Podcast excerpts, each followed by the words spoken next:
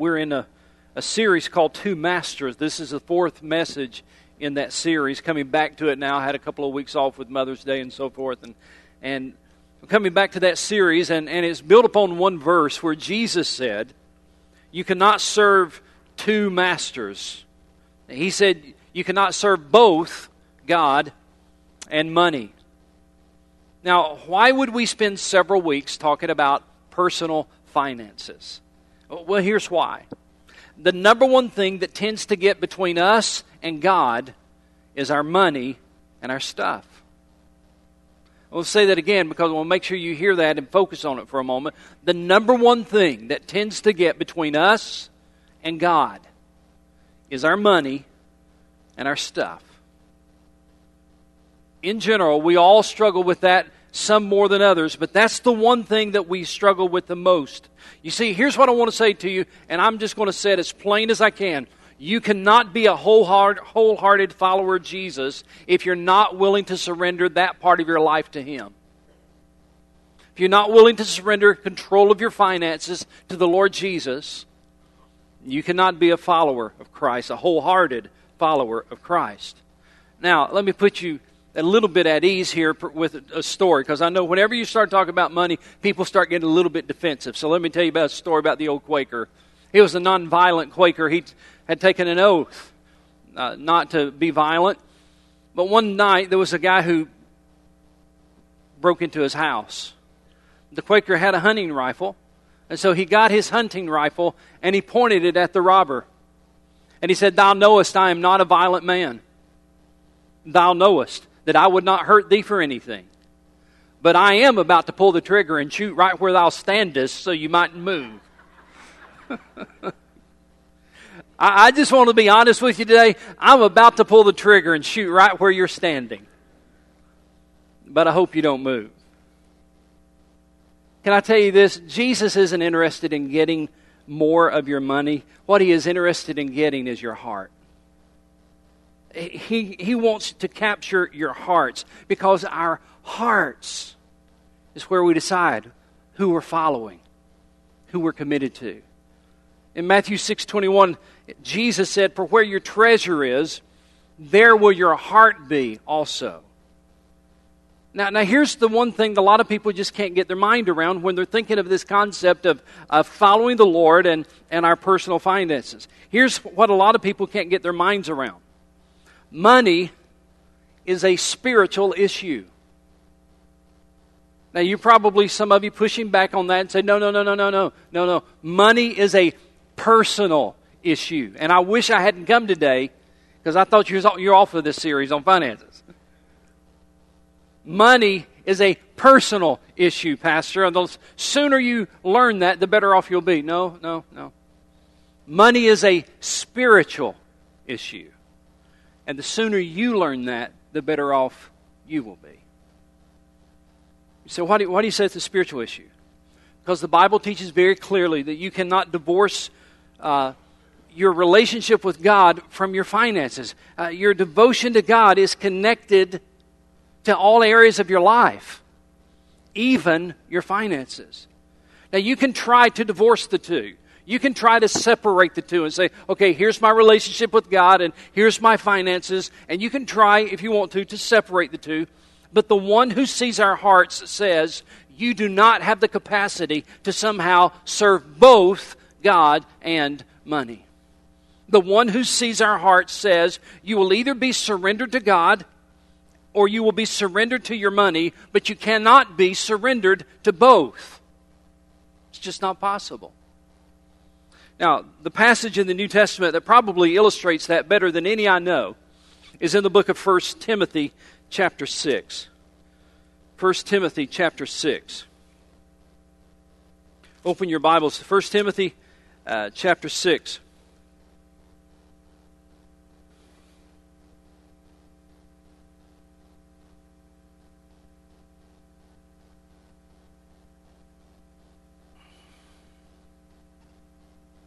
Today, I want to give you some simple, straightforward biblical advice that I think will help you avoid the money trap that has captured so many people's hearts and wrecked many homes and marriages. Now, before I read the text, let me say a word to the younger folks in the crowd. We've got some younger folks here, and those in high school, those in college, and, and those who are young married. And before I tell them something, I want to say something to the older folks as well. I'm getting ready to give you a chance to say amen. All right, I expect the older folks in the crowd, if you've never said amen before in your life, I'm expecting you to give me a good hearty amen on what I'm about to say to the younger folks. All right, so here it is. Those of you who are in high school, and I know lots of them are down the other service, but those that are in high school or in college, and especially those who are young married, listen to this. It's never going to be easier to put God first in your finances than it is right now. You see, you've got fewer financial pressures right now than you'll ever have. And all God's people said. You see, later, now I know right now if you just got married, you're thinking, he doesn't know what he's talking about. Because we don't have two pennies to rub together. Well, let me tell you what it's going to be like later. Later, you're going to have a mortgage. Or maybe you'll have a mortgage that's more than the mortgage you're having right now. Or, and later, God willing, you might have kids. And then later, you're going to have medical expenses. And then later, you're going to have to maintain four or five cars because your kids all have a car. You've got a car. Your wife has a car. And later, they're going to want to go to college. And if you have more than one child that wants to go to college, then you're never going to have any money. And then and then later you're going to have to think about retirement. I'm telling you, if you're 25 and you just got married, you're in better shape financially than you're ever going to be. And I didn't mean to depress you. But here's what I am trying to get you to see. The sooner you learn to put into practice some of the basic principles of Scripture regarding your finances, the better off you'll be. But I also want you to understand this it's never too late to start practicing biblical principles of finance either.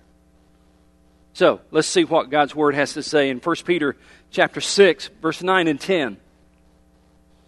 People who want to get rich fall into temptation and a trap and into many foolish and harmful desires that plunge men into ruin and destruction. For the love of money is a root of all kinds of evil. Some people, eager for money, have wandered from the faith and pierced themselves with many griefs. Now, what I want to do today is just give you kind of a running commentary on this text. And in these two verses, Paul warns us about the dangers of money. Now, you probably, it's been a long time perhaps, if ever, that you've ever thought about the dangers of money. You don't think of money as being dangerous, but Paul very clearly helps us understand the dangers of money. And he says in verse 9, he starts with this word, people, and I'm just going to go through these two verses kind of word by word for a moment. People. Now, that, that word, that first word, people, means not just church people, not just religious people, not just godly people or Christian people, but just regular people, people, people, anybody. In other words, this, what he's about to say, will apply to anyone, whether you're a Christian or not. He said, people who want to get rich. That's the next phrase I want to focus on. Get rich. He's describing people Listen to who he's describing. He's describing people who want more than they need. People who want more than they need. They want to get rich. They don't want to just have their needs met, they want to get rich. Warren Wiersbe said it describes a person who has to have more and more material things in order to be happy and satisfied.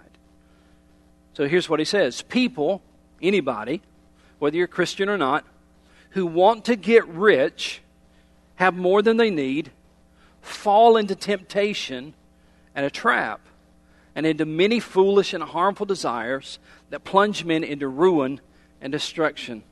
Paul says the desire to get rich sets you up to fall in three very distinct areas. Number one, the desire to get rich will set you up to fall, he says, into temptation. Now, have you, have you ever fallen into something? I don't mean you just fell, but you fell into something. Have you ever fallen into something? In fact, if you've fallen into something, maybe even this week or this month, raise your hand. Have you fallen into something? Nobody? Nobody? I can't see all the way back. Oh, you did? All right. I'm glad to say there's other clumsy people in the church today. Thank you. Uh, if you fall into something, like, like you might fall into the lake or you might fall into a hole, here's the thing I want you to understand. You don't do that deliberately, do you? The, the very definition of falling into implies this was not something you planned. This was not something you expected. This was not something where you said to your buddy, hey, watch this. Watch what I'm about to do.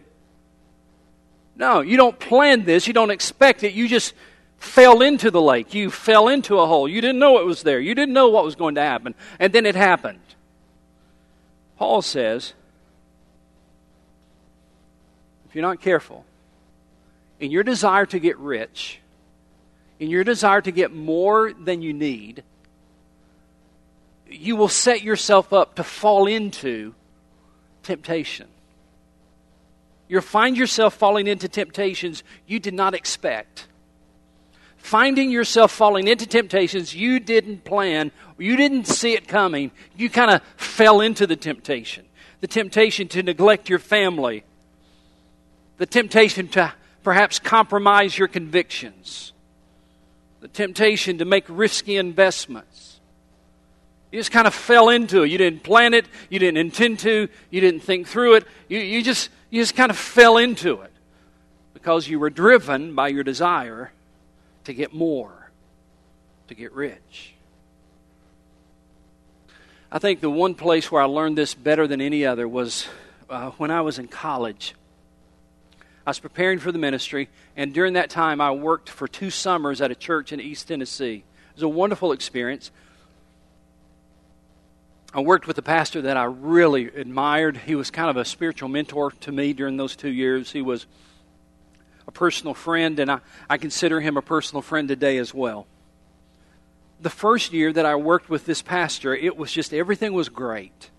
And, and I, wherever I went, this was a little community, a small little city in East Tennessee, and everywhere I went, when they found out that I was the student pastor at this particular church, Everybody knew the church that I was talking about. Everybody spoke highly of my pastor. Everybody respected that man. He was one of the pillars of the community. He was the kind of guy, for instance, every year at the high school graduation, he was the speaker, or at the baccalaureate, he was the speaker. Every year. This was the pillar of the community. And I was working with him and working for him. That first summer, it was wonderful. A year later, I came back for the second summer to be the summer student pastor for that second summer, and something had changed. His reputation wasn't what it used to be in the community. And there was tension in the church. And there were some struggles it appeared even in his own family. And then I found out that he was under tremendous financial pressure because during that year, he decided while he was still pastoring to buy a car lot and to open a restaurant. And during that one year time, it started out great, and then they both took a nosedive, and so did his ministry. He was still in the church for a little while, but in that one year, everything fell apart. And as a young pastor, I looked at that man that I so respected and admired, and I said to the Lord, God, you've only called me to do one thing. You've called me to preach. You've called me to pastor. And I will never get involved in any kind of business so long as you want me to do that. Paul says you've got to be careful. Because driven by this desire to succeed and get more and get rich, he says you can fall into temptations you never planned, you never anticipated, you never wanted. And then he says, not only will you set yourself up to fall into temptation, he said, secondly, you'll set yourself up to fall into a trap. Verse 9 People who want to get rich fall into temptation and a trap. See, getting more money can look very, very appealing. I don't know about you, but I like more money. How about you? I like it when I've got money. And it can be very appealing, but it also can be a trap that you don't even notice until it's too late. You know what a trap is? A trap is something you get into that you can't get out of. It's a trap. Paul said if you're not very careful in your pursuit of riches, in your pursuit of money, you can get into something that you can't get out of. C.S. Lewis said, Prosperity knits a man to the world. He feels he is finding his place in it when really it is finding its place in him. Now, I try to be very transparent and very honest with you guys, and uh, let me tell you about a time when Lisa and I uh, had a car we were trying to sell, and I found out what it is to be in a trap we had an automobile that we needed to sell, we wanted to sell. The gas mileage, we, it was a Ford Expedition, and the gas mileage was awful. You know, it seemed, I don't remember exactly, 10, 12, maybe 13 miles to the gallon at the best. And that was back when gas was really high. And we needed to sell it. I said, we, we, we can't afford this thing. We got to sell this thing. And, and so we tried to sell it. Nobody would buy it. Uh, not shocking. I mean, that's not surprising with the gas the way it was. And then we said, okay, well, let's trade it. We'll, we'll try to trade it for something smaller, something less expensive, something better mileage. And we tried to trade it. And, and the, the salesman said, well, the problem is you're upside down in your car. I had never heard that term before. I didn't know what he was talking about. You're upside. I said, what do you mean I'm upside down in my car? I'm right here in your office. He said, What I mean is this you owe more on the car than it's worth. Oh, well, yeah. And then, you know what I begin to feel? I begin to feel the jaws of that trap. Because I still had to make that car payment. But I couldn't get rid of the car. I still had to make that car payment every month but I couldn't get rid of that stinking Ford Expedition. I still had to put gas in it. You know, and it would take, you wouldn't believe how much it'd take to fill it up. But I was in a trap. Some of you are upside down in your homes, aren't you? Upside down in your mortgage. You're in a home that you can't get out of. And every month you feel the squeeze, and every month there's tension because of the price you have to pay for that stinking house. According to U.S. News and World Report, listen to this one in three Americans are near financial disaster. One in three. A study pub- published by uh, Bankrate.com suggests that 37% of Americans have credit card debt. Listen to this. They have credit card debt that is greater than or equal to their emergency savings, meaning that if a steep medical bill comes in, or a car accident occurs, or some other unexpected expense occurs, it will likely push them over a budgetary cliff. The Word of God warns us if we just read our Bible.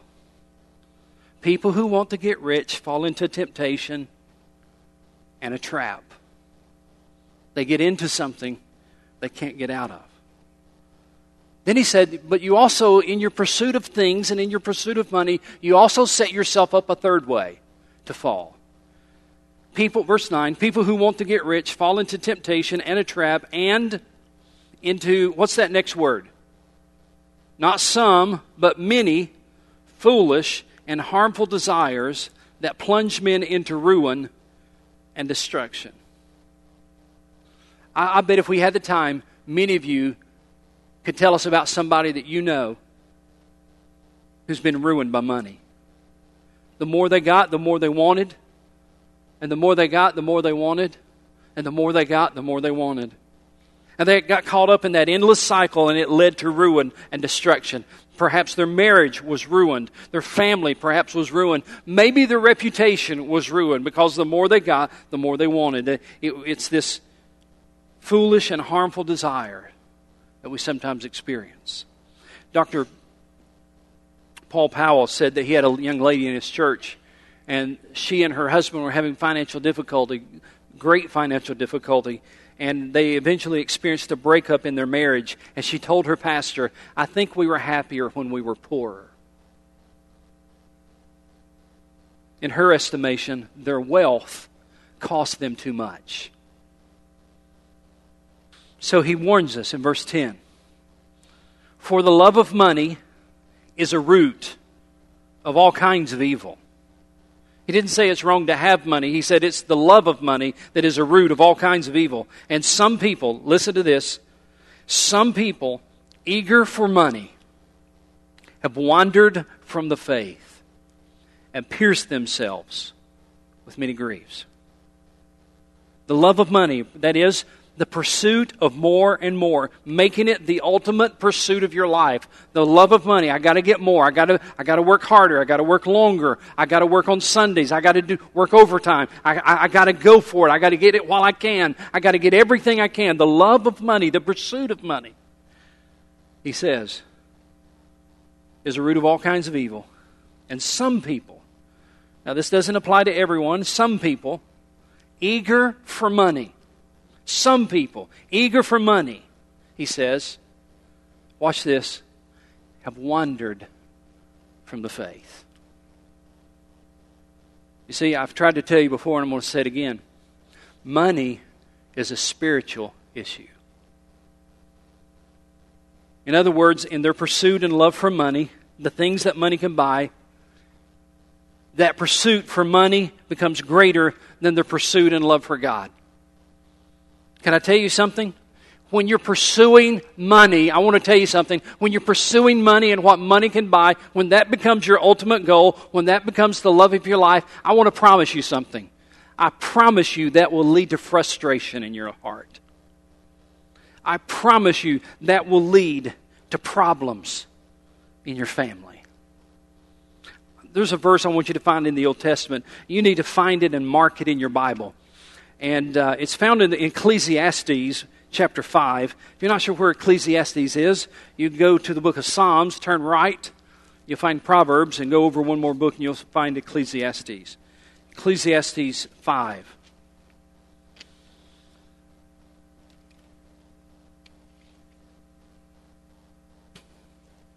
This really is one of those verses that you ought to mark in your Bible. It really is a verse that you ought to underline or highlight or circle. It really is a verse that you need to see it and remember how to find it. Ecclesiastes chapter 5, verse 10. Whoever loves money never has money enough. Whoever loves wealth is never satisfied with his income. This too is meaningless. Some of you are saying, Pastor, you just described my husband, or you just described my wife. It doesn't matter how much we make, it's never enough. Doesn't matter how much we have, how much we bring in, he's never satisfied. She's never satisfied. Look at the verse again. Whoever loves money never has money enough. Whoever loves wealth is never satisfied with his income. Now, here's what we think that verse says. We think that verse says those who love money will eventually have enough. Eventually, in our thinking, eventually more equals enough. I just got to get a little bit more. I know what I've got, and, and more, eventually, more equals enough. But that's not true. See, the Bible says whoever loves money never has enough. The Bible says whoever loves wealth is never satisfied with his income. How meaningless to think that more wealth can bring you true happiness. I've said it before and I'm going to say it again. Money is a spiritual issue. It's not a financial issue, or not just a financial issue. Do you know why money? Do you know why money deceives us? You know why money deceives us? It deceives us because money. Listen, you, you won't be surprised at what I'm about to say. Money deceives you because money can make you happy. Dot dot dot, for a while. Right? It can make you happy for a while.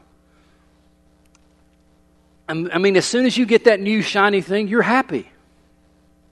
As soon as you get that thing you've been looking for, wanting for, trying to find a way to buy, you're happy. As soon as you get that raise, as soon as you get that promotion, you're happy for a while. And the happiness will then eventually fade. Never will forget, several years ago, sitting in a very beautiful home, talking to a gentleman, and, and he said, Keith, I just don't understand my life. He says, I have everything I'm supposed to have to be happy, and I'm miserable. He said, I have this big home, and I have another one at the beach, and I have new cars in the driveway, and I have an, a plane at the airport, and I can buy anything I want to buy. I should be happy, but I'm not. Bible says some people, eager for money, have wandered from the faith and pierced themselves with many griefs. I dare say some of you know what that feels like. You know the grief, you know the pain. God would say, You've neglected the things that are important to me in order to pursue the things that are important to you.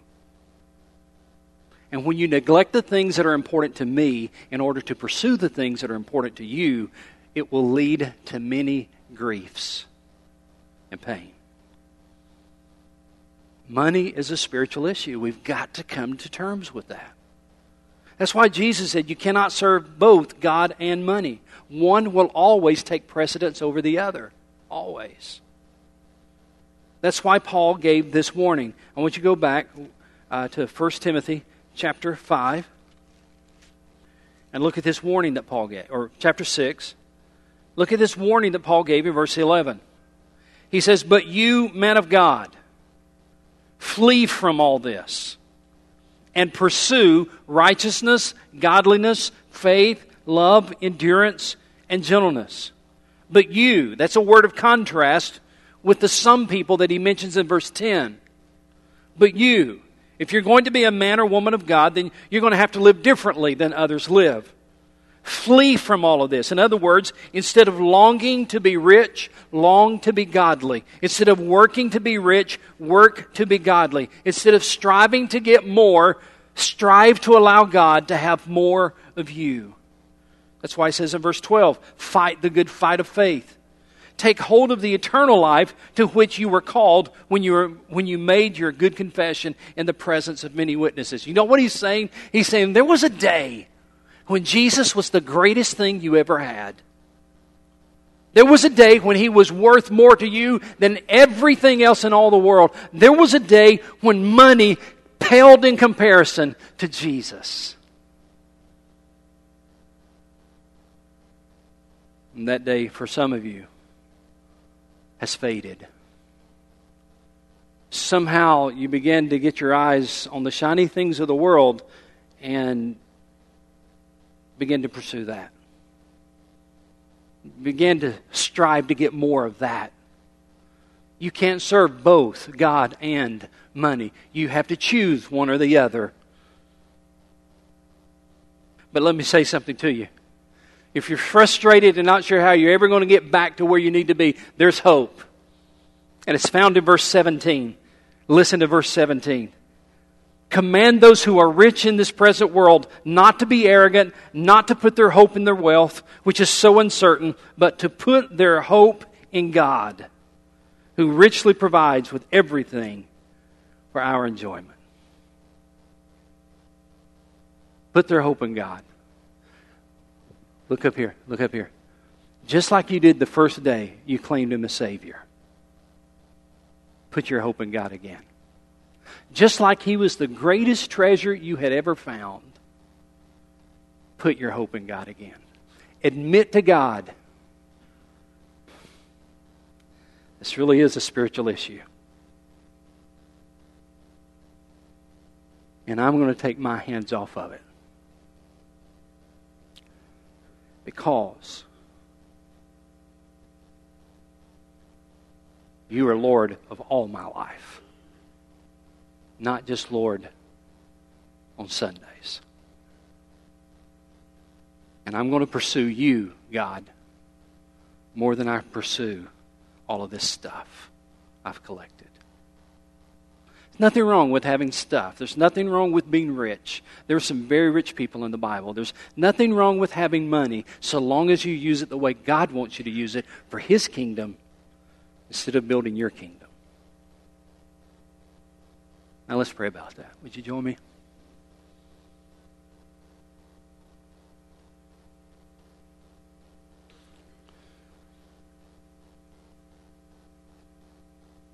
You may be overwhelmed with where your life has ended up as you have pursued more money. Perhaps you're burdened about your marriage, your family, because you've neglected both for a long time. Perhaps you've been running after the wrong things and striving and just thinking a little bit more and I'll be happy, a little bit more, I'll be satisfied. But in Ecclesiastes, it says, no, you'll never be satisfied so long as money is your God. And so today I'm going to ask you just if you need to come publicly or where you're at to make the commitment to the Lord. I'm going to quit pursuing the things of this world and I'm going to pursue you, Lord. I'm going to quit pursuing gold and I'm going to pursue God. And I'm going to recognize that all of my life belongs to Him, not just some of my life. And I'm going to allow Him to use everything I have, including my wealth, for His kingdom, for His glory, for His work. Would you make that your heart commitment today? Father, in the name of Jesus, thank you that you are patient with us. You love us enough to tell us the truth even when it hurts. And thank you, Lord, for your provision, the things that we do have. May we all seek to live in a way that we are managers of what you've given us, that we are stewards of what you've put in our hands. And I pray for those who are under the pressure right now of bad decisions, those who are under the pressure of temptations they have fallen into, traps they can't get out of. I pray for wisdom. I pray you direct each of their steps. But I pray that their first step will be to turn their heart back to you. And I ask that in Christ's name.